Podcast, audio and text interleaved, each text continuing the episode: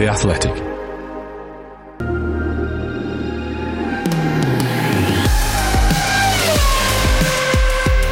The V10 era of Formula One lasted for 17 seasons, which, as you'd hopefully agree after six series of this podcast, has given us plenty of things to talk about from 1989 to 2005. And we won't be stopping anytime soon. However, we also fancy doing something a little different to end this series and that was to have a debate or argument, depending on your perspective, to come up with the list of the 10 greatest cars of the V10 era.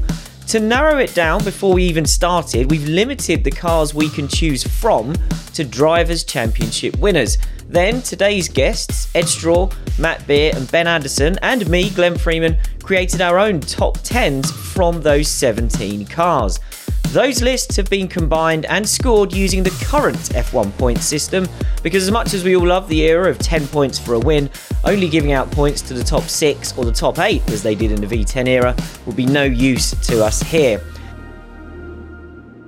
Our guests haven't seen each other's lists or the final rankings, so they'll be reacting to it live as we record this. Now, a new show format and everyone else on the show having no idea what's coming makes it quite challenging to come up with an opening question for this episode. So let's show some love to the cars which were ineligible for consideration. Ben, I'm going to throw this to you first. If we go for non title winning cars from this era, if they were eligible, which car would you have been arguing perhaps for inclusion in the top 10? Well, my heart wanted to go for the 1995 Ferrari uh, just because I thought it looked amazing, sounded amazing, and because Michael Schumacher said it was good enough to win the world championship after he tested it. Uh, but my my head went for uh, that year's Williams, the FW17, um, basically because it was the fastest car on the grid that year. Um, 12 out of 17 races it took pole position, but it only won five races, um, basically because Williams just kept messing up. Damon Hill, particularly, lots of errors. Uh, slow pit stops, poor strategy, awful gearbox reliability.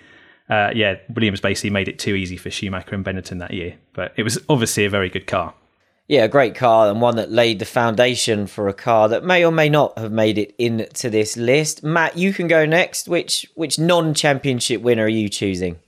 It's not even a race winner. It's the Jordan 191. Um, wow. I was actually I was gutted that this was limited to championship winners only because I wanted to get completely left field in the, in the top 10 but um, it's it's the context of what that car achieved basically if you look at the resources the team had the inexperience the fact that it it wasn't just the fifth in the constructors championship it could have won a race not exactly on merit a little bit of circumstances involved at spa but de Cesaris had a really strong shot at winning that a track like Spa in, in that team's first year, and I just thought that was one of the greatest single achievements. And it wasn't a complete one off that that car was quick a lot of the time through that year. And given Jordan was completely new to F1, I think that makes it a phenomenal achievement for that particular design. So good work, Gary Anderson.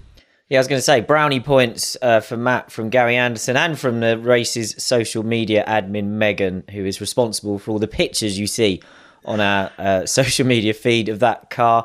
Last but not least, then, Ed, which pre qualifying backmarker nightmare are you arguing for?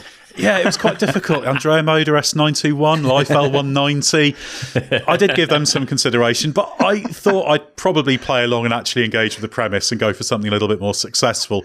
Slightly predictable choice, I'd have to say, but it's the Ferrari 641 of 1990. Won six races. Oh, what a choice. Alain Prost fought for the title aerodynamically superior to the McLaren MP45B that did win the titles that year, which is exactly why they signed Henri Durand, the aerodynamicist, to influence the 91 McLaren. In fact, Senna said of the 91 car, I can't drive a Ferrari, so McLaren built me one. So that tells you how influential the 1990 car was.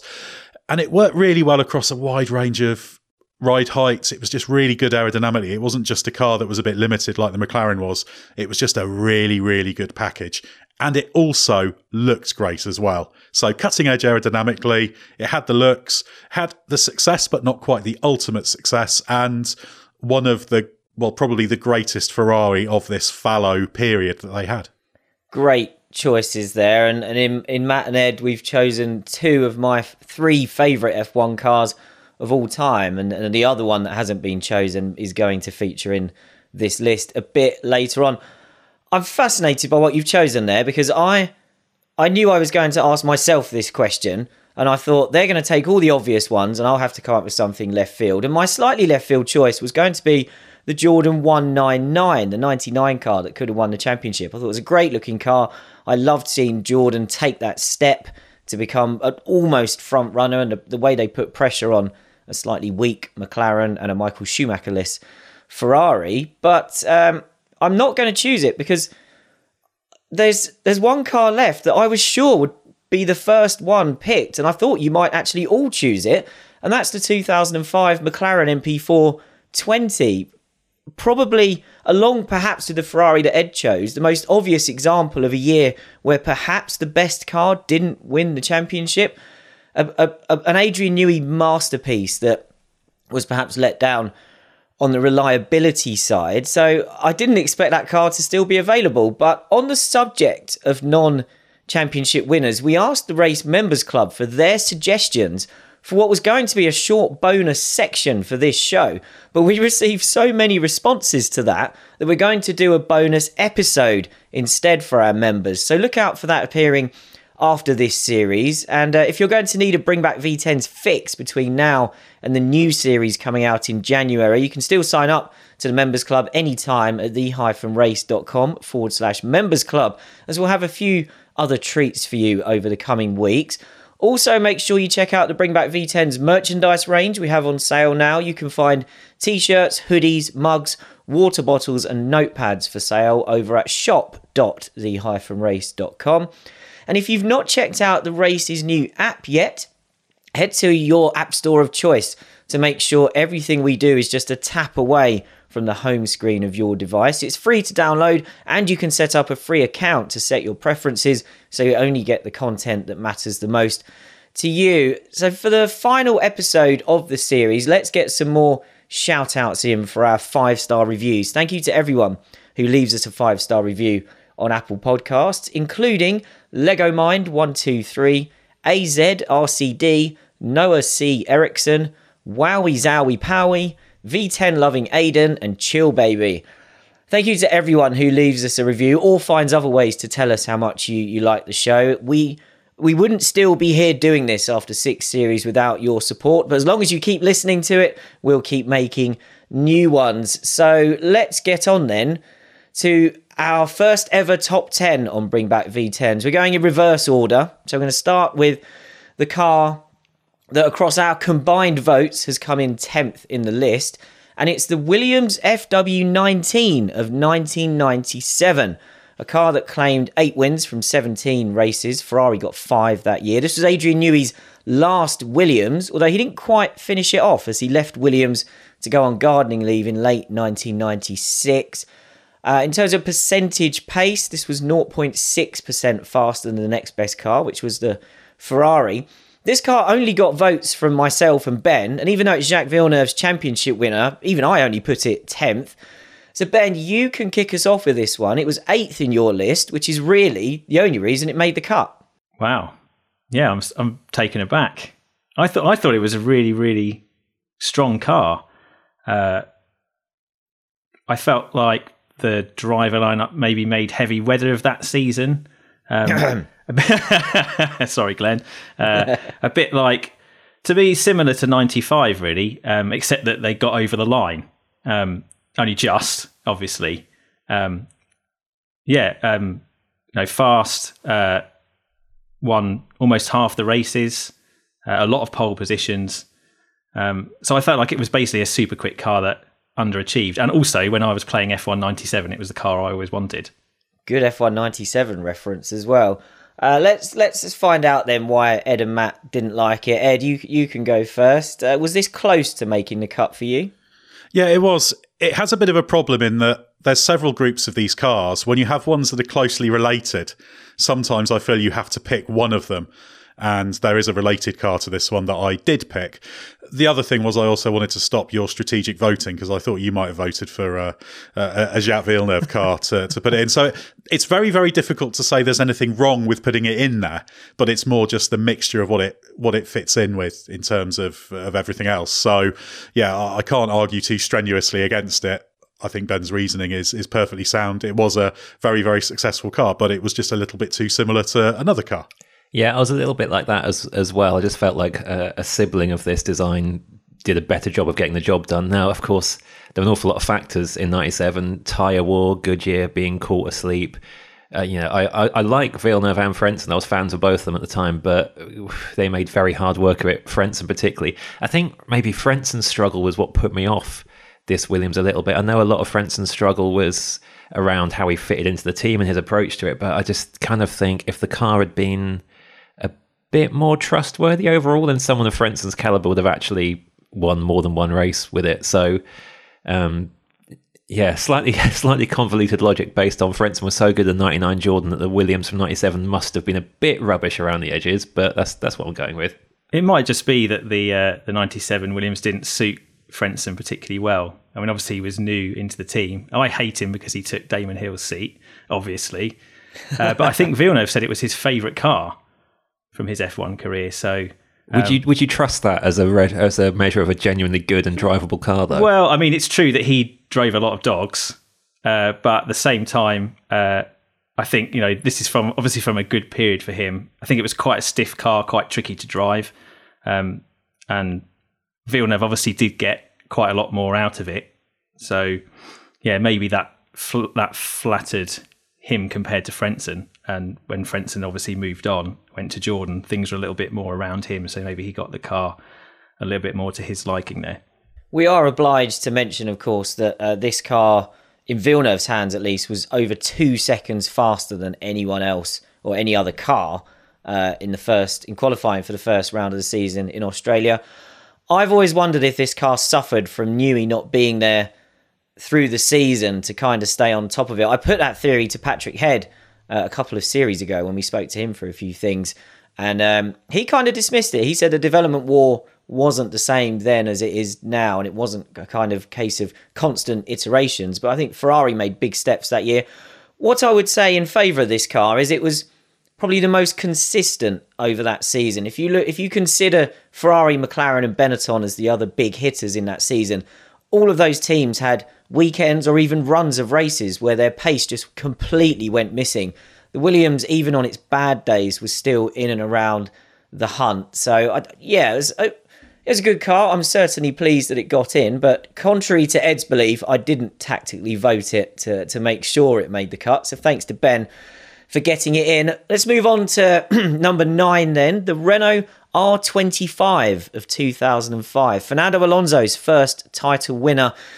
As we mentioned earlier on, McLaren's MP420 was in many ways the, the fastest car of that year. McLaren won 10 races that year. Renault only claimed eight with this car.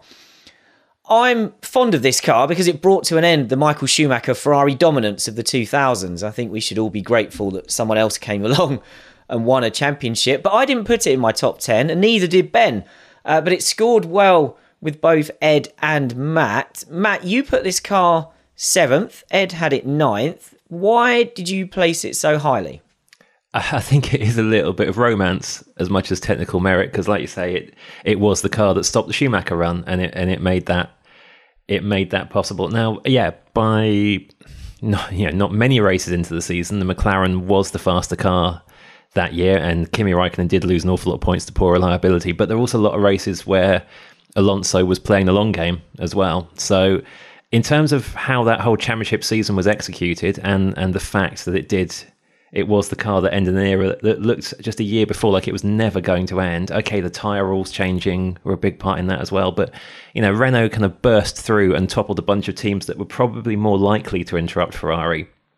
So I just think there's an awful lot to be admired in that design. I'm a bit of a Team Enstone fan. Okay, they've had their controversies and bizarre periods over the years, but I think it that team's overall body of achievement in modern Formula One is really impressive given everything it's been through as well. So yeah, there's a lot, maybe a bit more romance and technical logic behind it, but I just feel like it's a, a properly significant car as much as anything else. That um, mm, maybe with two drivers as fast as Alonso in there, maybe an Alonso Raikkonen lineup rather than Alonso Fizzy might have looked a lot more impressive as well. It's an interesting one because this car actually, I'm almost tempted to disagree with myself and argue I should have placed it a place or two higher because brilliant. While it's not a car that dominated on pace. As we've said, the McLaren was quicker. Well, cars are packages, aren't they?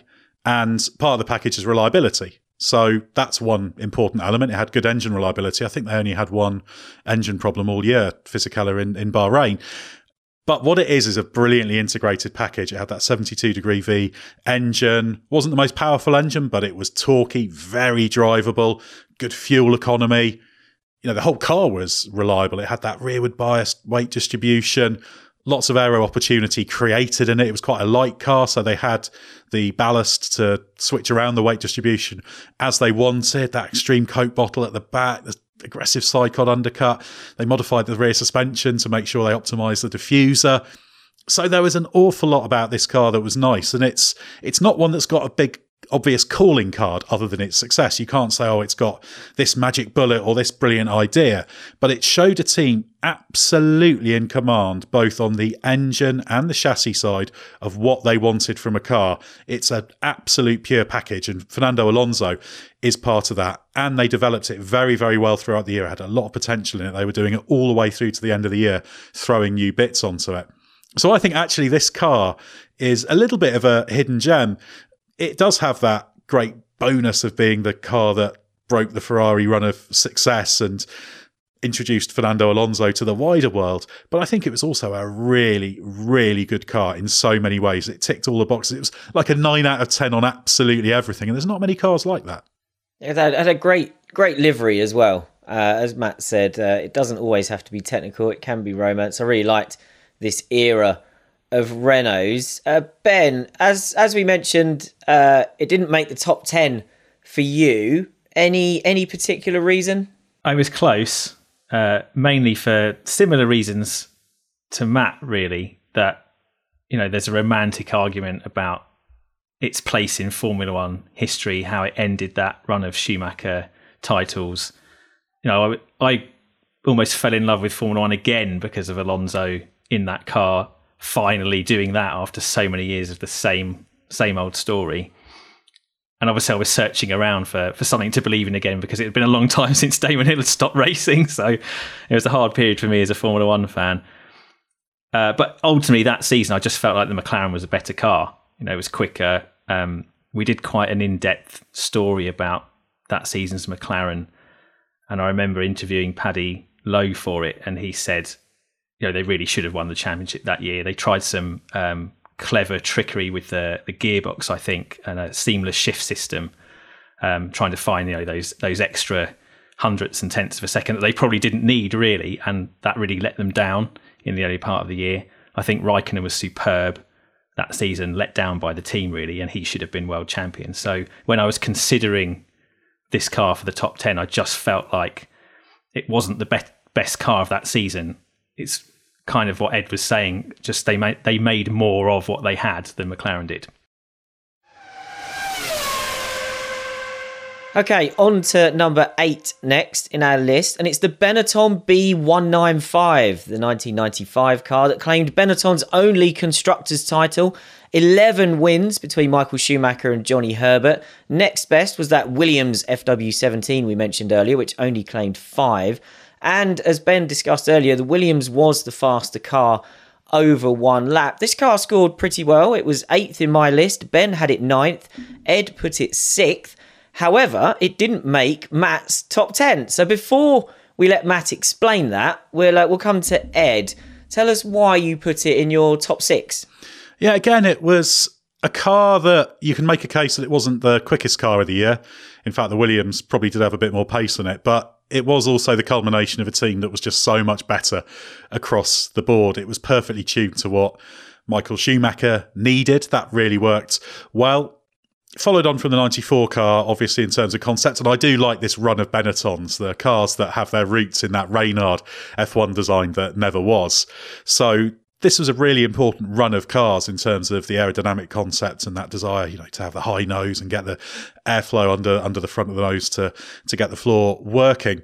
Of course, they had to adapt it to take the Renault engine. And that was actually a really big change, a bit of a bigger challenge than they thought it was going to be. And they had all sorts of problems with hydraulics and the gearbox early on, partly as a response. They had a lot of troubleshooting to do, but then they really got it right. And through all of that, it was still a car that Schumacher could get the best out of. It was pretty consistent and it won something like 11 races. And again, you have that clash between what's the best car? Is it the quickest car or is it the most effective car? And then you start to argue, well, what's more effective? How much of this was Benetton and Schumacher just being better than Williams with David Coulthard and Damon Hill? That was certainly a big part of it, but hugely successful car. And I think it was also nice to have a Benetton that there weren't question marks over, because rightly or wrongly, there are a lot of question marks about the B194, but there's no such thing about the B195. It was just a hugely successful car. Yeah, credit to Schumacher, but it just was very, very good. And it had that romanticism of just being Benetton still seen as a little bit of a smaller team, still a big team, but they, they weren't Williams or McLaren or Ferrari. So there's that romanticism to it as, as well. And some brilliant drives by Michael Schumacher as well. Come on, Matt, give us the counter argument. I I just don't think. Uh, okay, they're all championship winners, so none, none of these cars are rubbish. But out of all the seventeen we were considering, it just feels to me like the car. This was the car where the car itself was the smallest percentage role in the championship victory compared to how Schumacher was driving it, the strategies that Benetton were pulling off, looking at looking at qualifying results and uh, particularly the kind of handling based circuits where the Williams was was quicker once Williams had got on top of a few of the early season problems. You know, results wise, there was so little to argue that this was the quickest car in the field, and yet Schumacher had the title sewn up two races early and and such a big points margin, such a big win tally, and I. I really would put most of that down to what Schumacher was doing, which doesn't mean this was a rubbish car, but I, I kind of believe Schumacher's assertion that he might have won the championship more easily in that year's Ferrari, and that really the Benetton was somewhere around Ferrari pace. Maybe its true pace was halfway between the miracle Schumacher was pulling off and the kind of unsettled Johnny Herbert performance that wasn't really even Johnny Herbert's true best. So, yeah, a, a great car, definitely a title-winning car, still certainly, but its dri- its driver was taking it to higher peaks than it than anyone else would have done. So for that, it probably I, I deleted like 11th, to 17th in my final list before sending it. So I can't remember if it was like 11th or 12th or last or whatever. But yeah, this this was a this was a a drivers' championship and the constructors in a way too, won by the driver, I would say, and the strategists.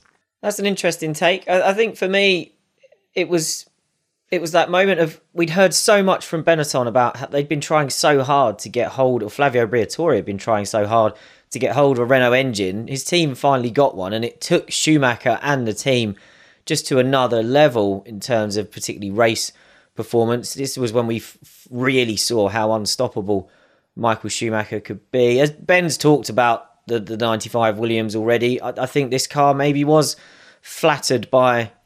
I place a lot of the Williams failure on the drivers. I think they both made too many errors. But yeah, I just feel that this was the kind of Benetton had been building up. You know, we'd been approaching this crescendo, and we finally got it when they got that Renault into the back of this car. And I think it helps. It helps when your second driver gets a couple of wins as well. I think everyone was happy to see Johnny Herbert win some races um, after a difficult first few years in the 90s. So maybe that helped it in my eyes as well. Let's move on to number seven in the list. Uh, ben will be happy that we've got to this car. It's the Williams FW18 of 1996. It claimed 12 wins with Hill and Villeneuve from just 16 races.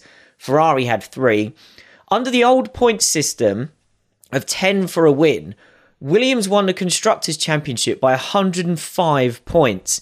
This car was half a percent faster than Ferrari over one lap, which I actually thought was surprisingly low. The highest rating this car picked up from us came from me as I placed it fifth. Ben and Ed had it seventh, and Matt put it a lowly eighth. So, yet again, Matt, you're the uh, you're voting all these cars down. What was it about this car that meant it was only eighth for you? Partly actually just strength of competition, but also I just feel like this was partly a season where the opposition wasn't at its greatest as well. You know, Ferrari was. There. But is that because Williams obliterated them? You know, it, it, did the competition look rubbish because the Williams was so good? No, that Ferrari just was rubbish. You know that that, was, that wasn't a comparison. That Ferrari was terrible, and Benetton was basically being driven backwards by its drivers that year. So, I, I it it made the cut above some other cars that might have been more likely in my in my list because I felt like I had to give that that family of Williams a bit of credit for you know, it should have won the 95 title if it had been driven better. It should have made it, had an easier path to the 97 title if it had been driven better. So that, that whole, that family of Williams concepts deserved a place in the top 10. But yeah, I've got too many question marks over a Damon Hill, Jacques Villeneuve driven car, which I know is like going to annoy 50% of the rest of this podcast panel. But Ed loved Damon Hill as well. Oh yeah, I've just annoyed everybody. yeah, I, I, I just found it too hard to get a read on what that car was really worth, given how unsettled the rest of the pack was that year in terms of driver changes, technical changes, concept changes, that sort of thing. So, definitely a great Williams. I've only placed like a, one position below that most of you, and it's not like I hated it. I think, in, I think, in fairness, Matt, I mean, I'm a you know self-confessed Damon Hill fan, but in my notes, I did put a car so good it made Damon Hill a world champion. So I accept. Whoa! you know, he at that time he wasn't anywhere near the best driver on the grid.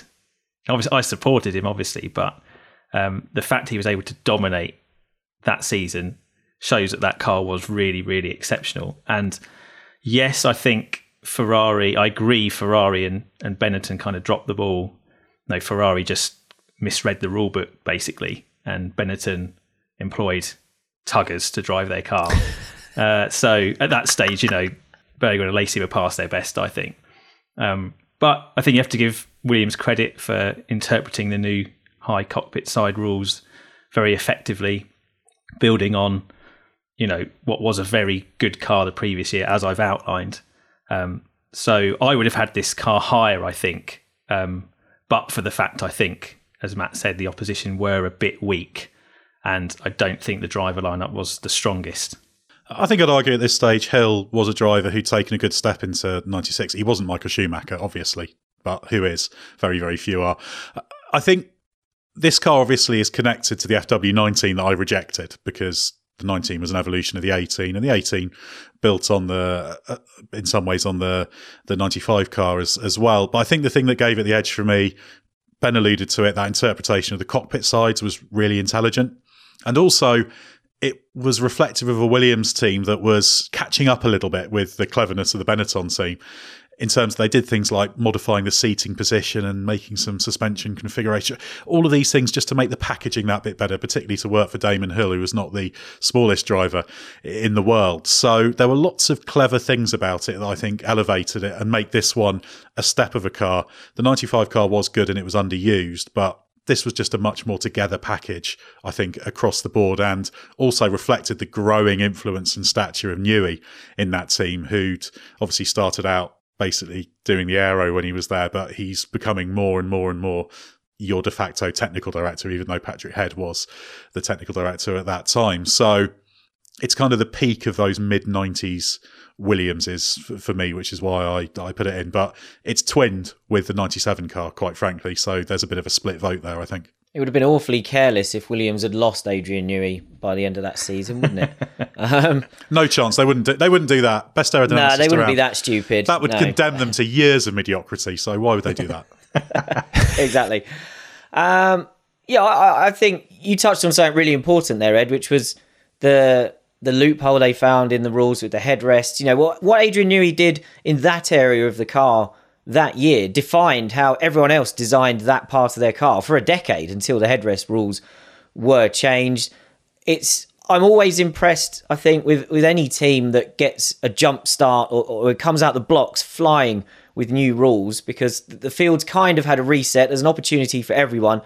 If you come out and do the best job, yes, you can argue that that means the other teams haven't done a good enough job, which flatters you. But I'd say everyone's had the same opportunity. You've done such a good job that you've made them all look bang average, even if that Ferrari was absolutely hideous. Uh, let's move on to number six in the list, then, which is another Williams. It's the FW15C of 1993. Potentially, I think we could say the most one of the most sophisticated F1 cars of all time before driver aids were outlawed for 1994. Alain Prost claimed his fourth and last title with this. The car took 10 wins with Prost and Hill. Next best was McLaren claiming five with Ayrton Senna. This car had the biggest single lap pace advantage of any car we were we are debating today, or we could choose from. 1.7% faster on average over a single lap than a McLaren being driven by one of the greatest qualifiers of all time, Ayrton Senna. I had this car sixth in my list. Ben and Matt both had it fifth. But the reason it hasn't cracked the top five is because Ed didn't put it in his top 10. Now, Ed, Whoa. I know you love the 1993 season, so why do you hate its championship winning car so much? Well, it's funny because it's one that I either basically had to put first or omit entirely. And it's again down to this. That's not how it's, this but works. it's again down to this question of how you connect families of cars. Yeah, it was absolutely the most dominant car of the era, stunningly good. But it's also very, very connected to the Williams FW14B, which I hope we'll talk about later. We might not. So I couldn't possibly say. it became a bit of an either or for me. It was a brilliant car, but it's not the Williams that's remembered. And that was kind of the clincher in the end. The 93 Williams is almost an incidental car. It probably shouldn't be, but just because you had Prost almost coasting to the title in what was a supremely good car means it loses a little bit of that lust. So I've started to approach this in terms of picking the greatest 10. And so it's just another one of these cars that I felt I had to pick one or the other. But I certainly wouldn't say either of you are wrong to put it in your top five. In fact, I'd say probably if you're going to put it in there, you need to put it even higher. So you're all wrong on both counts, as far as I'm concerned, with this car. Brilliant car, but there are reasons it doesn't make my list, which I know sounds a bit contrary, but you've got to choose what your criteria are and avoid ending up having these whole runs of cars coming in where you're taking pigeon steps between them. That's the way I looked at it anyway. Fair enough. Uh, ben, do you think Ed touched on something there? Does this car perhaps suffer from the fact that Alain Prost kind of cruised to the title? You know, imagine what this car could have done if it had had Nigel Mansell wringing its neck. Yeah, potentially. Um, I am surprised that Ed would have, say, the Williams FW19 in the list, but not this one. If you're talking about the families of cars and their evolution, because for me, this is the of that period of Williams's. It's the ultimate Williams. You know, peak tech for that team, peak tech for Formula One before the rules changed to kind of outlaw a lot of the driver aids and what have you. Um, the fact that Damon Hill won three races in that car out of nowhere, um, having been promoted, I thought that said a lot for how good it was. Even Prost, obviously, know he was a phenomenal driver, but I think at this stage of his career, you know, he's on the way out, and the fact he won the championship so convincingly um, just spoke volumes to me. Really, I think I'm almost half agreeing with Ed that it should maybe be higher. Um, especially when you mentioned you know the pace advantage it had over the rest. I mean that's quite phenomenal. Um, but I also feel like maybe you know Senna drove superbly that year, but M- McLaren were a bit of a mess at that stage after Honda's departure, scrambling around for engine deals, not having the best of Ford, and I feel like maybe you know if that situation had been different, then Senna might have given Williams and Prost a bit more of a run for their money. So they were slightly flattered that year, but it was still an incredible car, and um, that's why it made my top five. I, I just ended up placing it fifth out of sort of massive indecision. So going for like a nice in the middle sort of spot. Basically combining your two arguments. It's like, obviously, it's, it's the most sophisticated F1 car ever. And you assume it must have been a bit quicker than the 92 Williams, but you don't have those iconic moments to put with it, even though it had that that qualifying pace dominant stat. Because Senna was in a hobbled McLaren, it was harder to judge. And like, you know, Prost was doing what needed to be done to win that last World Championship and then go. Damon Hill was in that car going, "What am I doing racing this car? How has this happened?" And and you know, and doing his very best with it, but massively inexperienced at the front of the grid. Um, I'm really impressed with what he did do that season, but I, I have no clue how fast that car really was, and, and whether it really was refined to the next level as as you'd assume from '92, or, or whether actually maybe they had gone too far on some things. I'm, I'm intrigued to know what Mansell would have done with it. Um, so yeah, it ended up fifth because I thought it must be at least as good as the 92, but because of the driver changes that year and because of McLaren taking a step backwards, I find it just very hard to judge how good it really was. Oh, it did have Sonic the Hedgehog on it as well, which mm, was you know, worth a little bit. We should say as well, they did pioneer ABS that year. That was the first time that was used in Formula One. That was the, the additional bit of tech there. But also, there were a few slight changes on the car because they changed the weight distribution a bit as well, made it a little bit unstable under braking, so it turned in a little bit more aggressively. So, that question about Mansell, he would have found the car a little bit different to its predecessor. And some of that rear instability that came would have been down to the the tire chain uh, tire sizes changing a little bit as well. So there's maybe a little bit of a hint of a potentially even a, a backward step there. But this car was so brute force quick that you just can't really see because these little differences didn't really affect anything because it didn't have the competition, and that's one of the things that I've, obviously you kind of have to factor in. In that it had a hobbled McLaren who didn't have a works engine deal uh, we're using the the Cosworth, so the opposition was weakened. Obviously, Ferrari were a complete mess at that stage, so that that plays into it uh, as well. So yeah, great car, but well, brilliantly successful car, but just one that hasn't quite found a place in the pantheon of greats with that extra X factor, shall we say? Even though it should, because everything it did was brilliant, really, but it just lacks something. Yeah, that's a that's a really good point. McLaren were definitely held back. Not only did they get downgraded to a Ford V8, but they weren't even on the, the best Ford V8 spec for a, for a lot of the season. Although I think maybe what also works against this Williams is that there was some talk as the year went on that McLaren's chassis and maybe even some of its driver aids were were either getting on the level of Williams's or maybe even surpassing them. Williams would argue, of course, that if they they knew it was probably all going to get banned, so they'd backed off development. Let's move on then to our top five. And coming in in fifth place is the McLaren MP4 13 of 1998. Mika Hakkinen's first championship winner, Adrian Newey's first McLaren, the first car built to the new narrow track and grooved tyre rules. Bridgestone's first title in just its second season of full time F1 competition. The car claimed nine wins to Ferrari's six, and it was 0.7% faster than Ferrari. This car was seventh for me. Ben and Matt had it sixth, but the score that made all the difference here was Ed, who put this car second. So, Ed, tell us what made this car so special. One of the things I often look for is what I call kind of start of line success.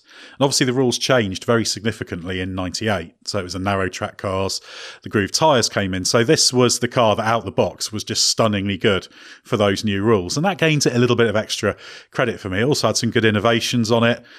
It had the brake steer famously. That Briefly. was a 97 McLaren innovation. So that predated it, but it did have it, yeah, certainly initially. But they made a lot, they, they, just made a lot of good decisions with it, getting that center of gravity low. They did a lot of work to make sure it was quite easy on the tyres. Obviously, they switched to the groove tyres that year, lengthened the wheelbase for aero opportunity, which was a regular feature of Formula One that was to come in. That, but that was the point where they thought actually the longer the wheelbase, the more aero opportunity we've got. And it was just hugely successful. Funnily enough, I remember it being a little bit grating when I first saw it, because the first time we saw any real coverage of it was probably qualifying in Australia. And I remember distinctly looking at it and thinking, that looks like an F3 car because it was so narrow. So it didn't make a great early impression, but it was just a car that was nailed. Obviously, it was the start of the new era at McLaren as well. So this was sort of setting the tone for that little mini era of F1. So the reason it was so high up for me was just because it has that quality to it, and it's it's a car that's gained a certain amount of iconic status. Saw Mika Hakkinen demoing the car a few years ago, and it attracted a lot of attention, and there's a great connection to it. So for me, this is kind of the McLaren of the of the silver era. Let's put it that way. Everything Ed says is completely right, and in terms of dominant pace out of the box, what it did in Melbourne, um, how boring it made Spain that year, those, those, sort of markers of uh, what a car's performance actually is. You know, absolutely phenomenal, definite contender for top three of the era. Could not be anywhere near that for me because it's just so offensive, that rule change that year. That switch to narrow track and groove tyres is the most ridiculous backward step of an F1 tech rule change that has ever happened, binning off the absolutely gorgeous era of cars that predated that to replace them with these little squeaky joke toys. I just, yeah, on those grounds, it had to be lower than it really merited for me because just, ugh, I just, just chuck that whole year's grid in the bin and set them on fire was is, is my kind of default stance stance about about that era. Also, I don't think Ferrari was a lot slower by the middle. I think Hakkinen didn't get the job done particularly well consistently through the year. He had some amazing races, obviously. Um, Nürburgring is my favourite Hakkinen performance of all time, possibly how relentless he was there. Um, Schumacher was driving brilliantly, but I do think there was less to choose between the cars by the end, so it did get reeled in. Yeah, I think Matt makes a good point about the advantage being eroded. And this car almost ruined F1 for me as well because it just was so dominant at the start.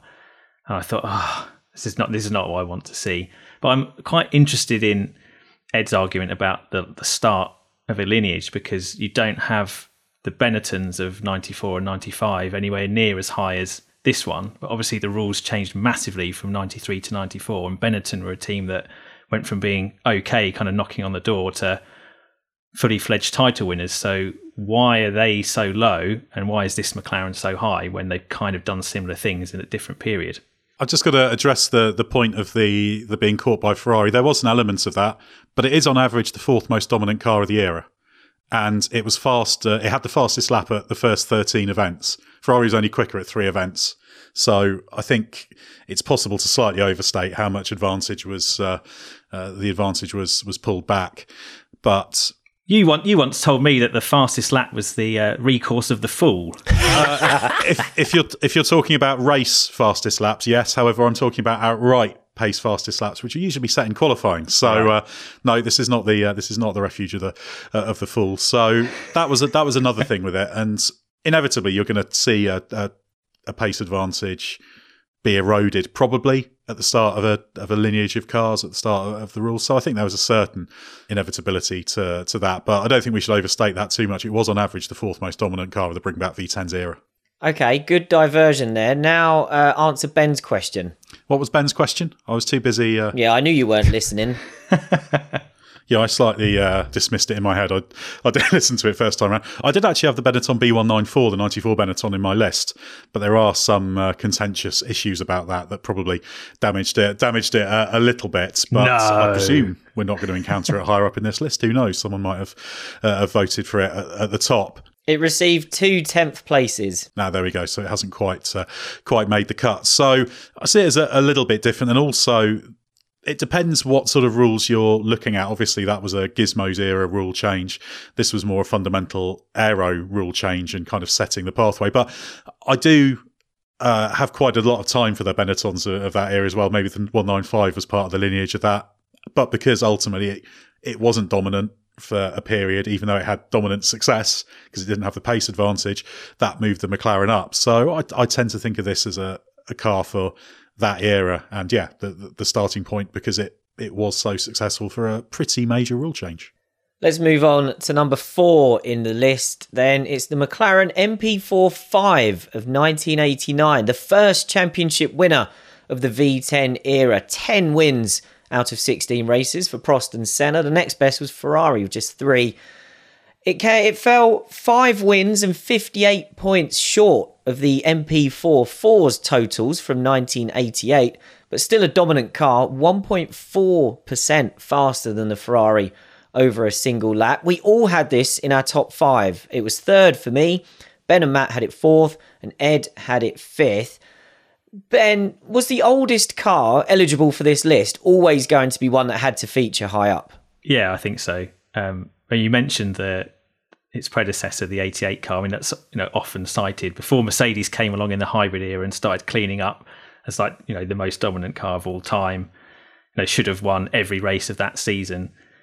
This car, not quite as successful, but almost. I mean, 10 wins from 16 races, but should have won Canada, should have won Japan, should have won Australia. Had almost a clean sweep of pole positions, and there's a slight bias for me in terms of outright speed. I like to bias towards the quickest cars. I think um, it was only three tenths away from a clean sweep of pole positions that season's. Almost double the points of any other team, more than Williams and Ferrari put together. And then there was a B spec that was good enough to win the double in 1990 as well. So you know, to sort of Ed's point that he's made previously about lineages of cars and progression, you just had a fantastic baseline there, didn't you? That achieved enormous success for McLaren, even though there was major rule change through that period.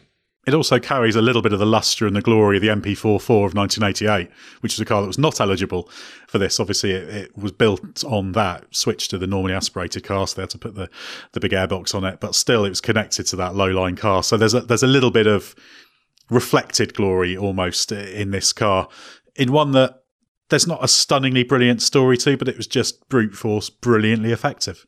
Yeah, for me, the fact this is kind of like the 88's car taking its place in, in this list. So very similar argument to Ed for me. And I think as well the uh, uh, the quality of opposition has a big part in my in my votes. And actually, you know, Williams was was making some headway with Renault that year. Ferrari had its uh, radical and unreliable, but also really impressive car that would go on to nearly win a title with with Prost the following year. So yeah, the competition was closing, and yet still this McLaren was good enough, even with a completely different engine, to have that level of performance and, and points margin. So, yeah, it was similar, similar circumstances to 92 Williams and 93 Williams, but actually the 89 McLaren was more impressive relative than the 93 Williams was to the 92.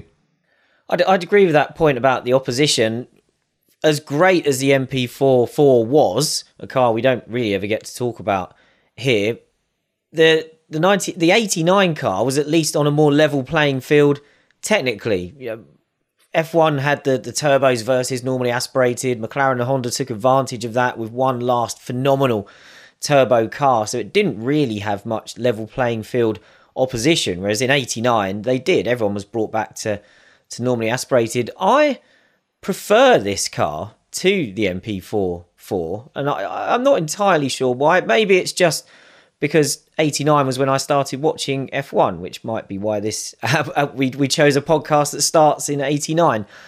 Um, Ben's point was really good though as well. There, there were so many small margins here that prevented McLaren from almost repeating what they did in 88 and in some ways I think that was that was more impressive. I also find it interesting though that I think if if people were to name a memorable or iconic car from 1989. It's going. It's often the Ferrari because it was the first paddle shift car.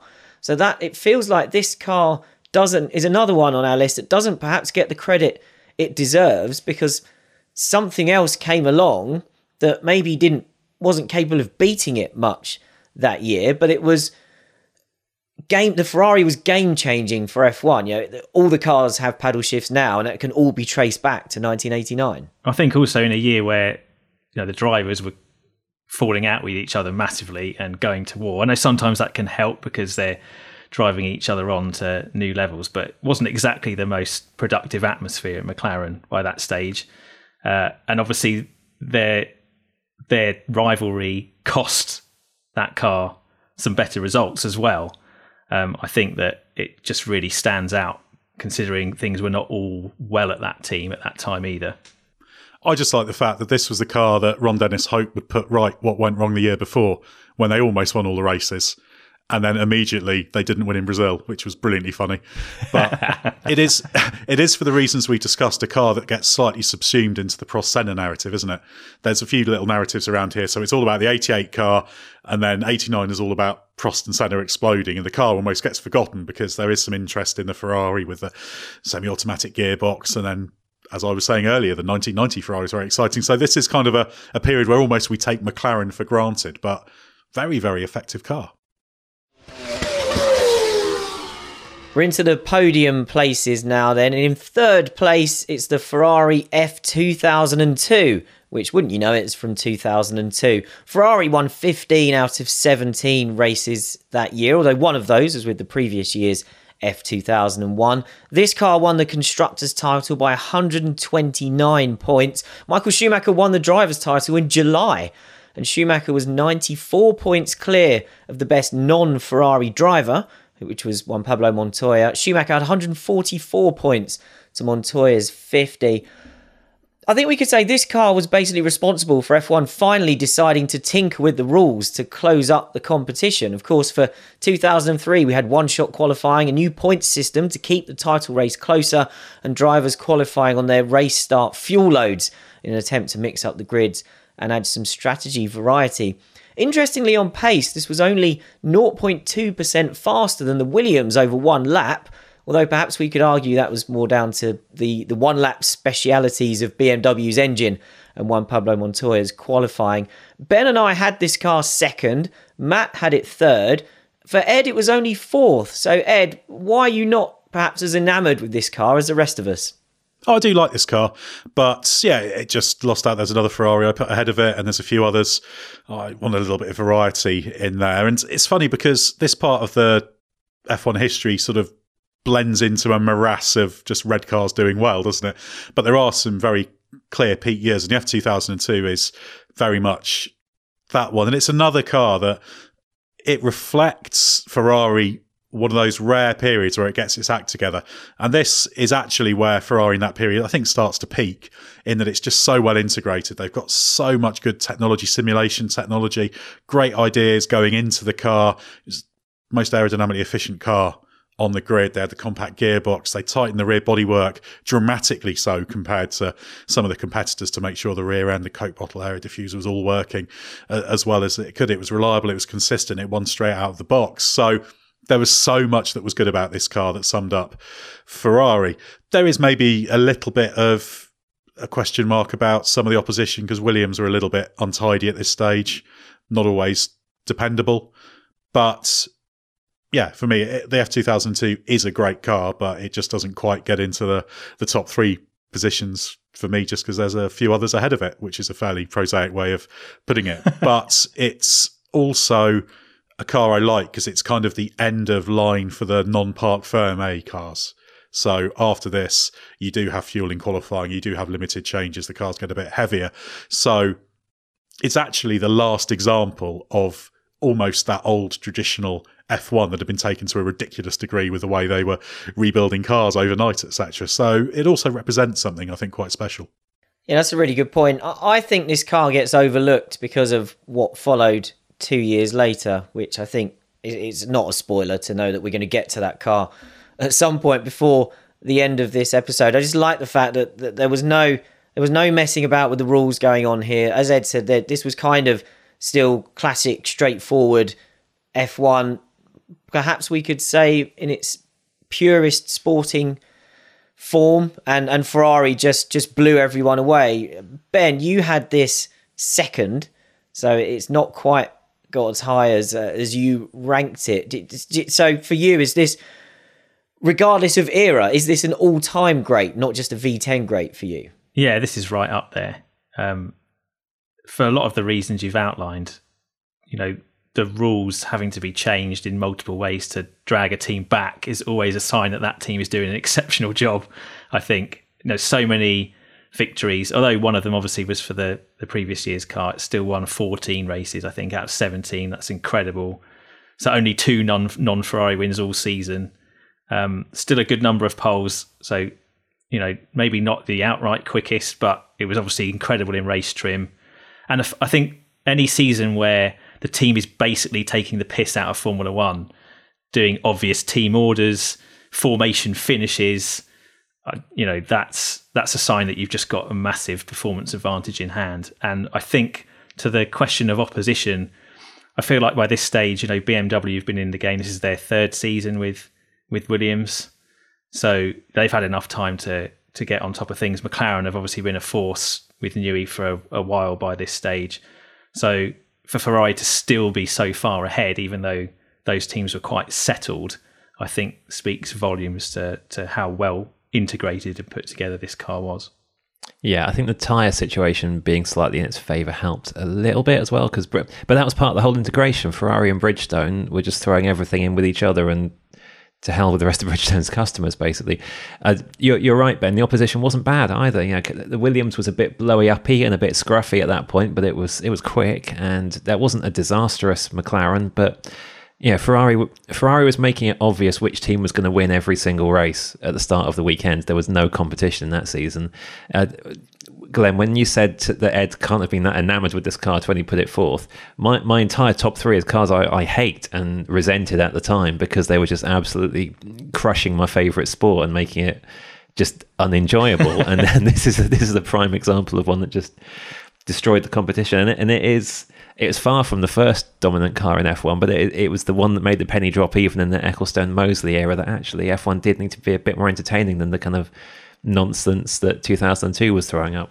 I feel like it's been quite therapeutic, particularly with Matt and Ben relaying to us all the times they almost lost all faith and hope in F1. I guess that's what dominant cars can do to you. I I'd kind of parked the Austria and, and Indy finishes and you know the things that Ferrari did that were terrible that year in my mind. If anything, that could have worked against this car if I if I'd placed more thought on those. The thing that, and this is going a bit off topic, the only thing that made 2002 bearable for me was that my dad and I committed to doing uh, the the Bernie Bernie TV. This was the only year that F1 Digital Plus was available in uh, in the UK, legitimately at least, and uh, we went for that. So we spent most of the time watching what I think they called was the B feed or Track Two, and then you just watched all the midfield battles, of um, course, which, which were quite exciting. Whereas if you had the terrestrial feed, and you just start watching the Ferraris tool round, it was it was hard work. Uh, but let's move on. Uh, from one Ferrari to another, because in second place is the Ferrari F2004, of course, the 2004 car. Uh, 15 race wins from an 18 race season. Michael Schumacher won all but one of the first 13 races, and we've covered the race that he didn't win in that run, which was Monaco. Ferrari won the constructors' title by 143 points this time. Uh, I thought this car would probably win the whole thing. Um, I only put it fourth for reasons I'll explain in a bit. Ed had it third. Matt put it second. It was only Ben who put this in first place. So Ben, tell us why this was your winner. Yeah, so this this for me is is I guess building on the arguments from 2002. So you've got Ferrari crushing everybody, ruining mine and Matt's childhoods on the one hand. I'm so sorry we brought all this back. It's driven you and your dad to Bernie TV to watch Villeneuve tugging around somewhere. And obviously F1's out to get Ferrari because, as I said, it's taking the mick a bit. But then two years later, you've got this car, you know, one of the one of the fastest cars ever, but just so crushingly dominant. You know, they won what 15 races out of 18, and there's a, a stat. You know, Schumacher has the joint most wins in a season uh, still, and that year there was one fewer race than Vettel had to equal that stat in 2013. It was quicker, I think, over one lap than the the car Ferrari two years previous.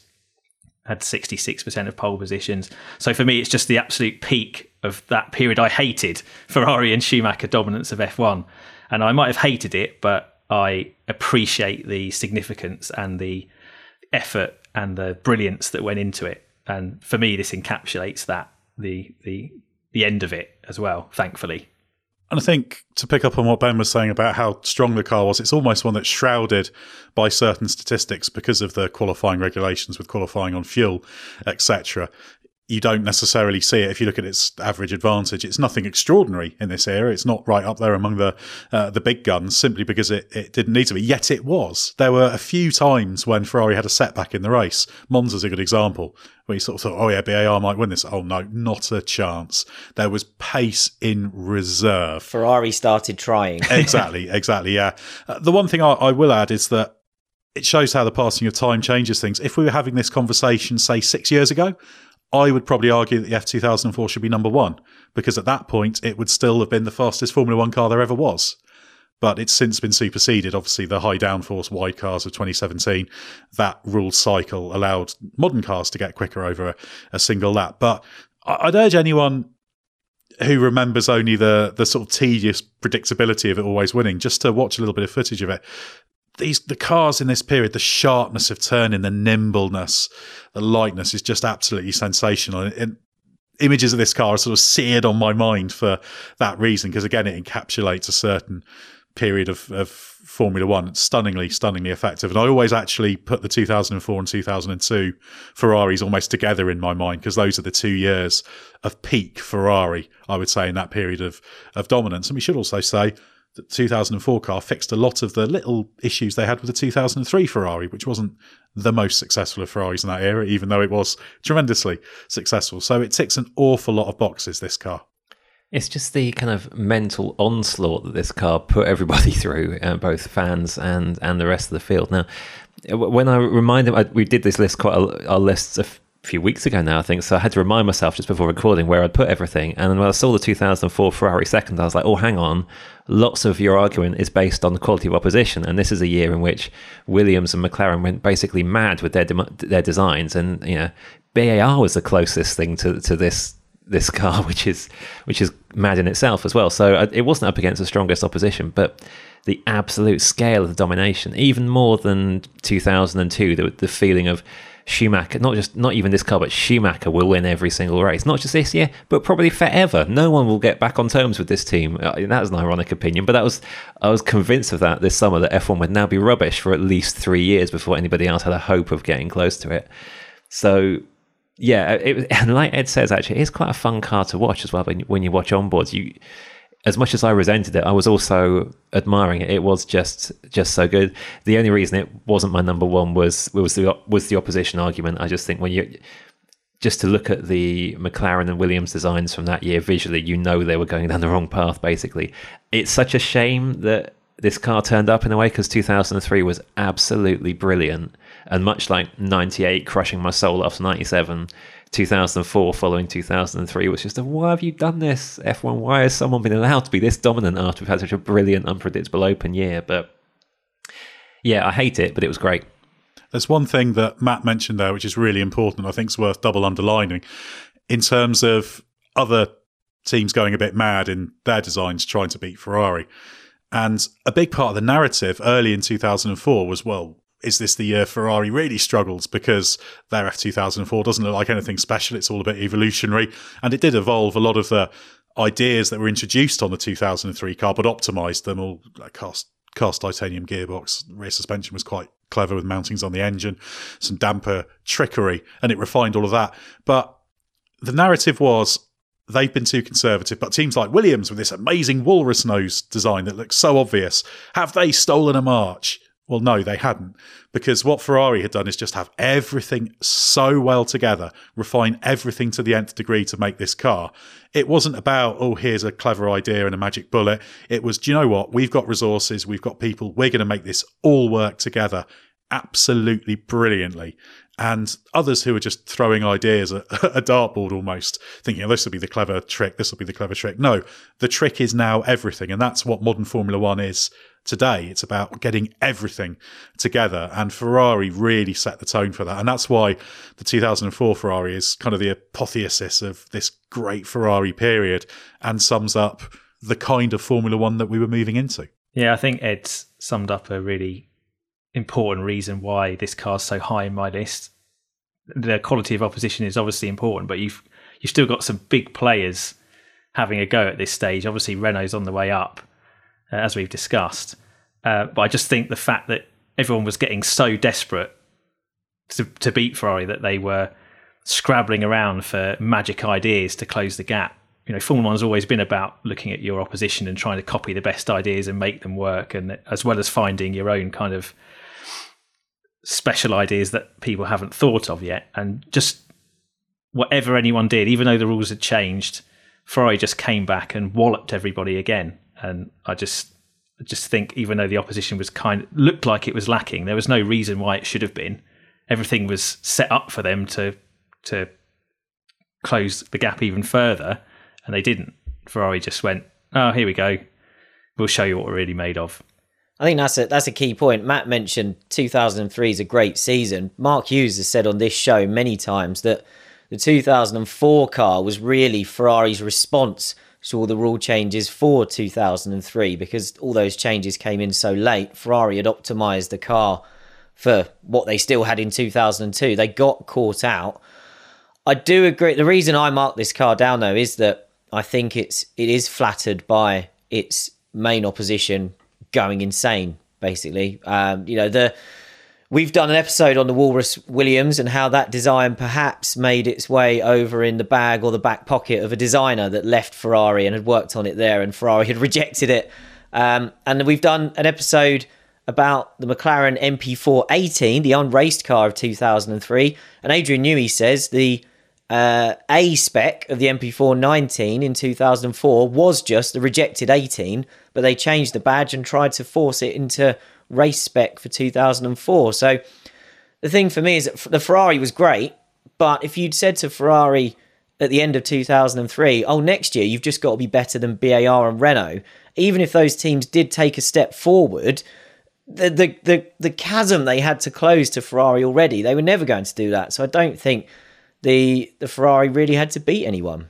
I think it's also worth briefly mentioning a name we haven't used yet in this podcast, which is Rory Byrne, who's yes. the other guy along with Adrian Newey, who really defines this era aerodynamically. Obviously, he was responsible for the Ferraris. Rory Byrne was at Benetton uh, back in the mid 90s as well before he moved across with the Schumacher Exodus. So he's someone who perhaps doesn't get talked about as much as he should do. And he was absolutely essential in a slightly less conspicuous way than Adrian Newey, but he was absolutely a critical part of this. And again, Rory Byrne, once he went into semi retirement, he's I think he's still got a nominal Ferrari role, and every now and again they wheel him out and they say he's going to be taking a look at things. But post Rory Byrne, Ferrari have struggled, and could be coincidence, but when you've got someone like that, they're quite hard to replace. So he's a really important and influential figure who does deserve to be celebrated in this era. And it's reflected by the fact that several of his cars are in this list, many of them very high up. Yeah, that's absolutely right. Rory Byrne deserves a mention. Uh, a lovely man as well. I, I had him on, uh, I was on the same table as him at the Autosport Awards one year, and he's very pleasant, understated company. Let's move on then to number one. Uh, I imagine all of our guests know which car it's going to be. I would think most of our audience know which car it's going to be. So um, I'll leave it up to Johnny, our podcast manager and editor, to decide if he wants a drum roll to be playing over this bit. But it is, of course, the Williams FW14B of 1992. It won 10 races out of 16 that year ahead of McLaren's five. Nigel Mansell won his driver's title in Hungary in August. At the time, Mansell set new records for winning the first five races of the year and nine races in a single season. We've just mentioned Rory Byrne. This was Adrian Newey's first championship winning car, Renault's first title winner as well, coming back uh, in 89 uh, with its V10 with Williams. This car was 1.5% faster than McLaren that year, so the second biggest margin of the era. And that was, of course, still a works Honda powered McLaren, uh, not not the same as the, the customer Fords that we mentioned earlier with the gap the 93 Williams enjoyed. Three of us put this car at number one. The odd one out is Ben, who only had it third behind two Ferraris we've just discussed. So, Ben, before the rest of us fawn over this car for the rest of the podcast, tell us why we're wrong.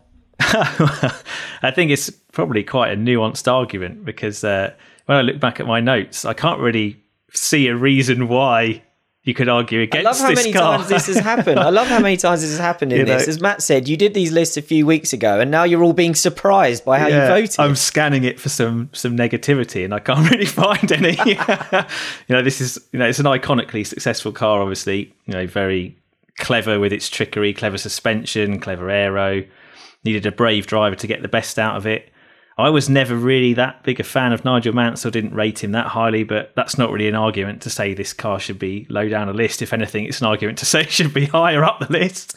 And uh, of course, there's data from his pole lap at Silverstone where he's you know obliterated the field, and that that still gets studied in motorsport engineering courses even to this day. So this is an icon. Uh, maybe I just feel like this era of Formula One is not as competitive as the the later era that we've just been discussing, and that just edges the Ferraris uh, ahead for me. Obviously, we've talked as well about Formula One almost being out to get Ferrari at that stage and do anything in its power to to rein them back. Whereas this is this era with Williams' success is a bit more unfettered. I guess the 14B is kind of fixing what was wrong with the the 91 Williams, which probably should have been able to win the title, but just wasn't reliable enough in the early part of the season. So, in my mind, that kind of devalued it slightly because I felt like it wasn't brand new. It was just what should have come a year earlier. But these are quite flimsy arguments, and I'd have to say, you know, you can you can argue the toss probably among any of the top three or four cars because they're all great, aren't they? Just to demolish Ben's last vestiges of an argument against it, I think what this car does is it ticks every single box. It's got a great story to it. It's the interim car that wasn't an interim car, wasn't it? It was so good they could keep racing it. We talked about the FW15C. Well, what were the FW15 and 15B? Well, they were cars that never raced. The 15C could have raced in 40 uh, in 92, but the FW14B was so good they didn't need it. So that's how far ahead of the rest this car was. It was massively innovative. Active suspension was not a new idea. But Williams was the first team to get it working, consistently reliable, to use it in the right way. Platform control to make the aero work well. So that allowed Adrian Newey to be better with his aero concept, evolving an aero concept that had started back in the March days and that was setting the template for Formula One. Traction control, obviously, was a big part of it. It's also a car that was supremely dominant. It's the only car in the Bring Back V10s era that had the fastest single lap every single weekend of the year. There was one race they didn't get pole in Canada, but Mansell set a faster time in practice than Senna's pole time. So that's massively significant. It's the only universally fastest car of this era. And in fact, if you look through F1 history, the only time that's happened before are a couple of instances early on with Alfa Romeo in 1551 and then Ferrari in kind of 1956, 1952.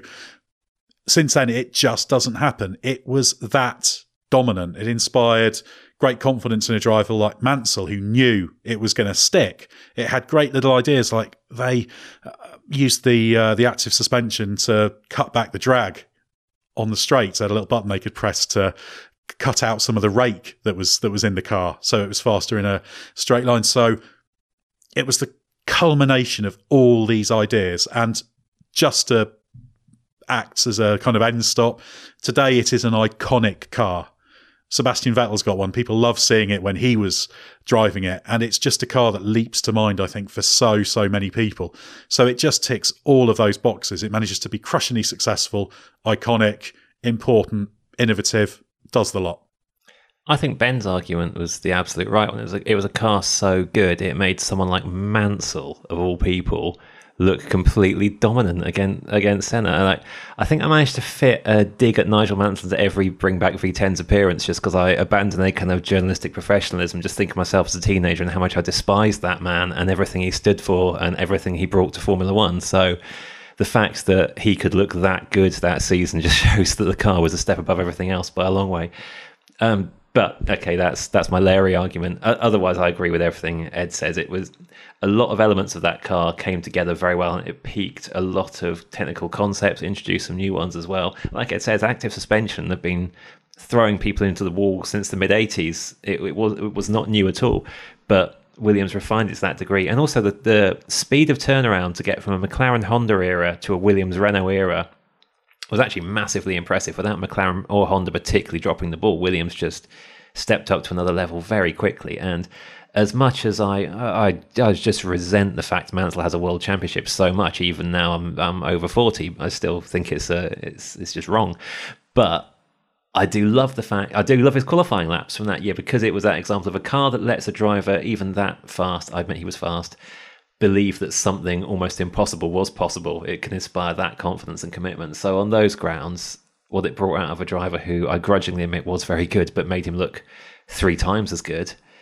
Yeah, it's a it's a very very very special car. So yeah, gosh, oh, yeah, I've reread some recent. Oh, Glenn's waving it at me, and it's got like a Mansell figure. I can hear his voice. I can hear that whiny voice when he's just won by forty seconds in the car, two seconds lap quicker than anyone else, going finding a reason to make it sound like it was hard. yeah. I read some Mansell quotes about that season recently, and I just got angry all over again.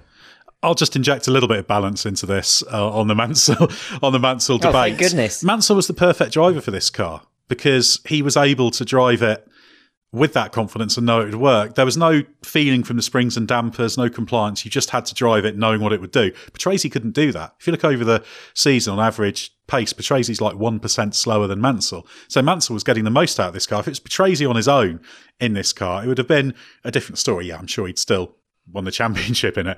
But Mansell exploited the absolute maximum from it. And he was the ideal driver for, for doing it. And just that combination of Mansell plus Williams, I think, makes this car one that nobody else could get near. They just knew they couldn't do anything about it. They could even afford on so good was this car to spend a load of extra weight to have everything they needed in it to make it work. It was like 20 kilos overweight, something like that. So it was that good. And yeah, Mansell was so, so important to, to doing that because he knew he could have faith in it. And that was no easy thing because he'd been around at Lotus when they were messing about with Active Ride 10 years before and having all sorts of problems with it failing and not working not being reliable.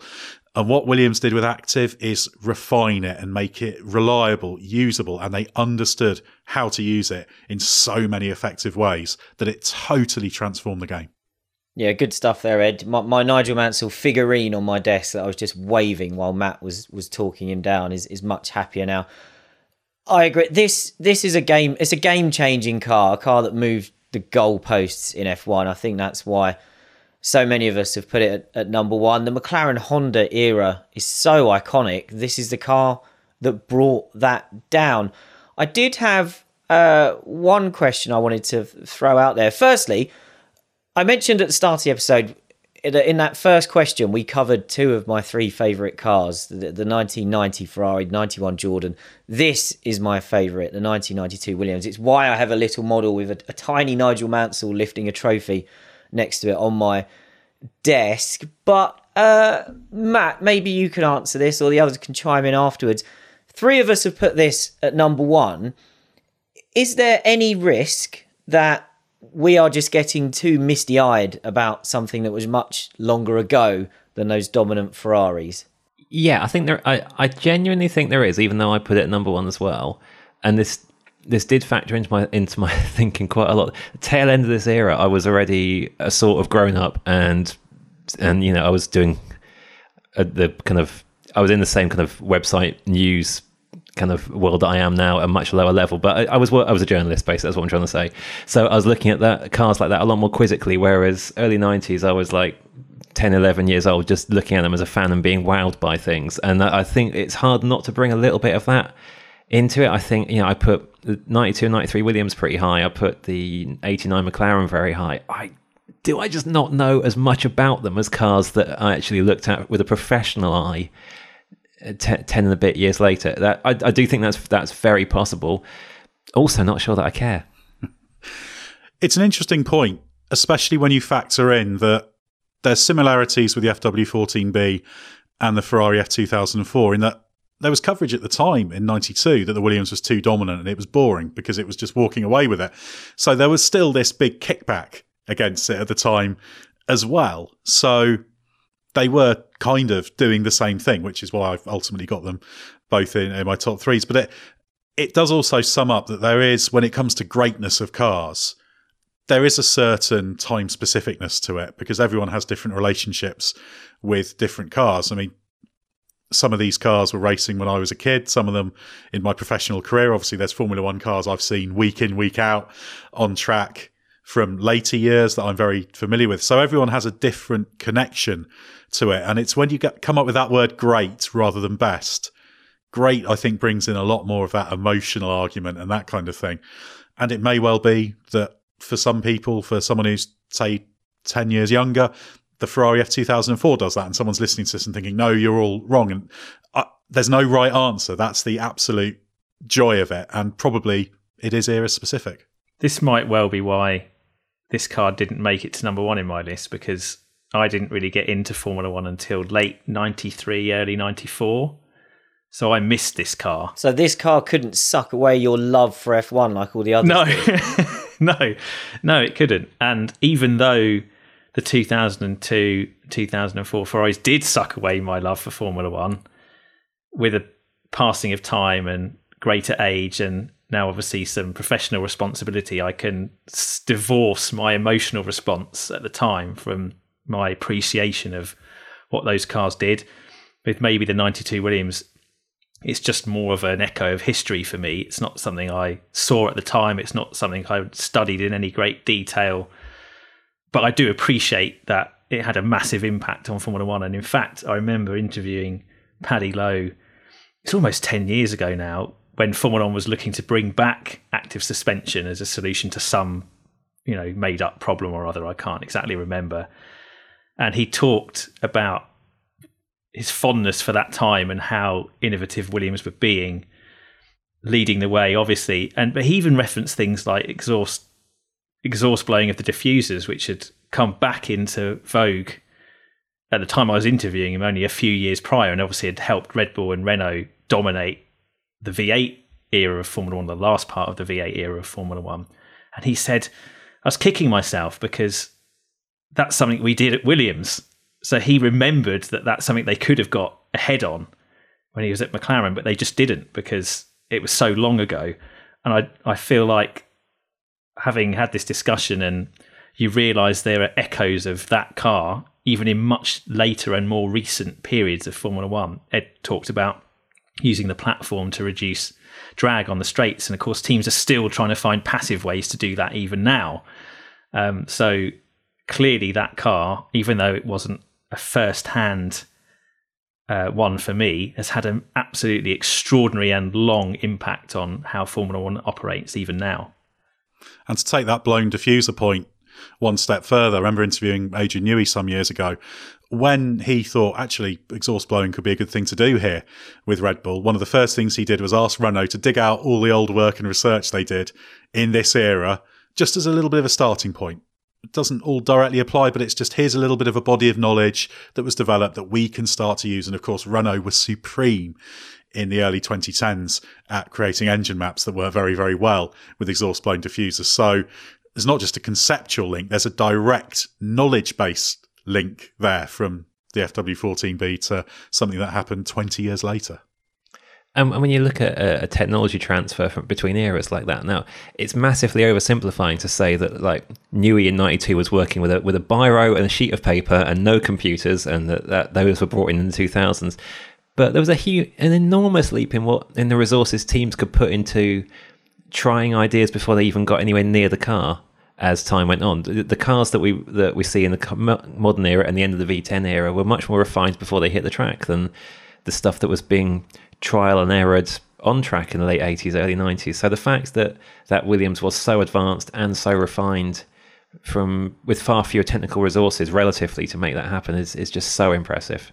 But I think the flip side of that argument, and perhaps might be another reason why the Ferraris edge it for me, is that by the opposite end of that era, you have got so much more resource, knowledge, computing power, simulation, tools at your disposal to to fight the competition. So I feel like the overall level of Formula One is higher 20 years later, or 10 years later, I should say, 10 or 12 years later. And it shouldn't be anywhere near as easy for Ferrari to dominate Formula One in the way they did. Yeah, that's a good argument. Um, it's the the the exhaust blown diffuser thing. Williams obviously take this car to a lot of different events. You'll quite often find it somewhere either in action or or on static display.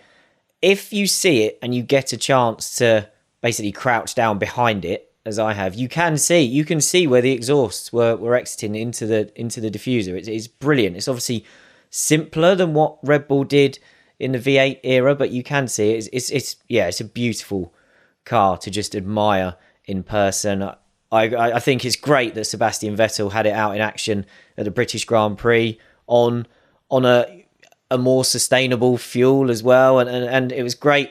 It was great for us, I think, that Sebastian started a debate there about if there is a route back to these these sort of engines. Um, we the name the name of our show would tell you what our position is on that. But the last thing I will say about this car is I covered World Series by Renault, Formula Renault 3.5 for a few years, and obviously Renault brought a lot of their old F1 cars and, along to some events for demos and that sort of thing. There was an event at Paul Ricard where they brought an FW14B and it didn't run. It was meant to run, but it didn't run. It had its own garage. It was decked out in Williams colours of the time. I was walking down up and down the pit lane talking to the teams that were racing that weekend. And then I happened across a garage, an empty garage that had this car in it. And I reckon I stood there for about 10 minutes just admiring it, looking at it from all the angles, walking around, taking pictures, getting up close. And it is, to my eternal regret, probably uh, we're 10 years later now. I can't tell you how much I regret not sitting in it because nobody ever appeared. And all the time I was there, no one came to check on it. I am certain that I could have got away with sitting in that car for quite a while and and just just to sit there for a moment and even though it would mean Matt hated me, I would imagine I was Nigel Mansell about to drive it out of the pit lane. And I kick myself constantly for not for not doing it. But also that reaction when Vettel demoed the car at Silverstone this year, the crowd it drew was immense. Obviously, the spectators loved it. There were people working in the paddock who loved seeing it as well. And I think the Vet, the fact Vettel has got enthusiasm for it shows that it's a it's a kind of universal car. Because there could be people saying, "Well, this is a British podcast, a load of British journalists all caught up in the British team and the British driver." But I don't I don't think it is because the car is the star when it comes to the FW14B it represents a certain kind of Formula One and a technological path that Formula One also turned away from, but it also represents an aerodynamic path that was being taken and, and setting the tone for Formula One. So it represents so many technical stories of what is a technical sport in a way that I'm not sure any other car that we considered on this list does, which is just another reason why it, it, it's it's so uh, important. And I think it does just resonate with people. It doesn't hurt the fact it looks really good as well. It definitely does. We'll leave it there then for our top 10 cars of the V10 era. But before we go, let's quickly recap them for you. And no top 10 countdown would be complete without some dramatic music, of course. Number 10 was the Williams FW19. Number 9 was the Renault R25. In 8th was the Benetton B195. Number 7, the Williams FW18. Number 6 was the Williams FW15C. Number 5 was the McLaren MP4 13. Number 4, the McLaren MP4 5. And the podium was the Ferrari F2002 in third, the F2004 in second. And the winner was, of course, the Williams FW14B of 1992. Make sure you send us in your top 10s as well using the hashtag BringBackV10s on Twitter. And remember to keep it to Drivers' Championship winners if you want the same criteria we used.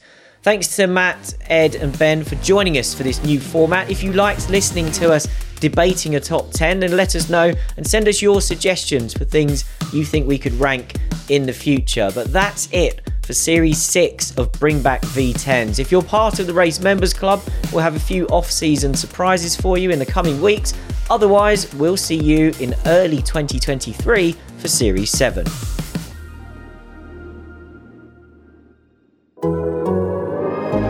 The Athletic.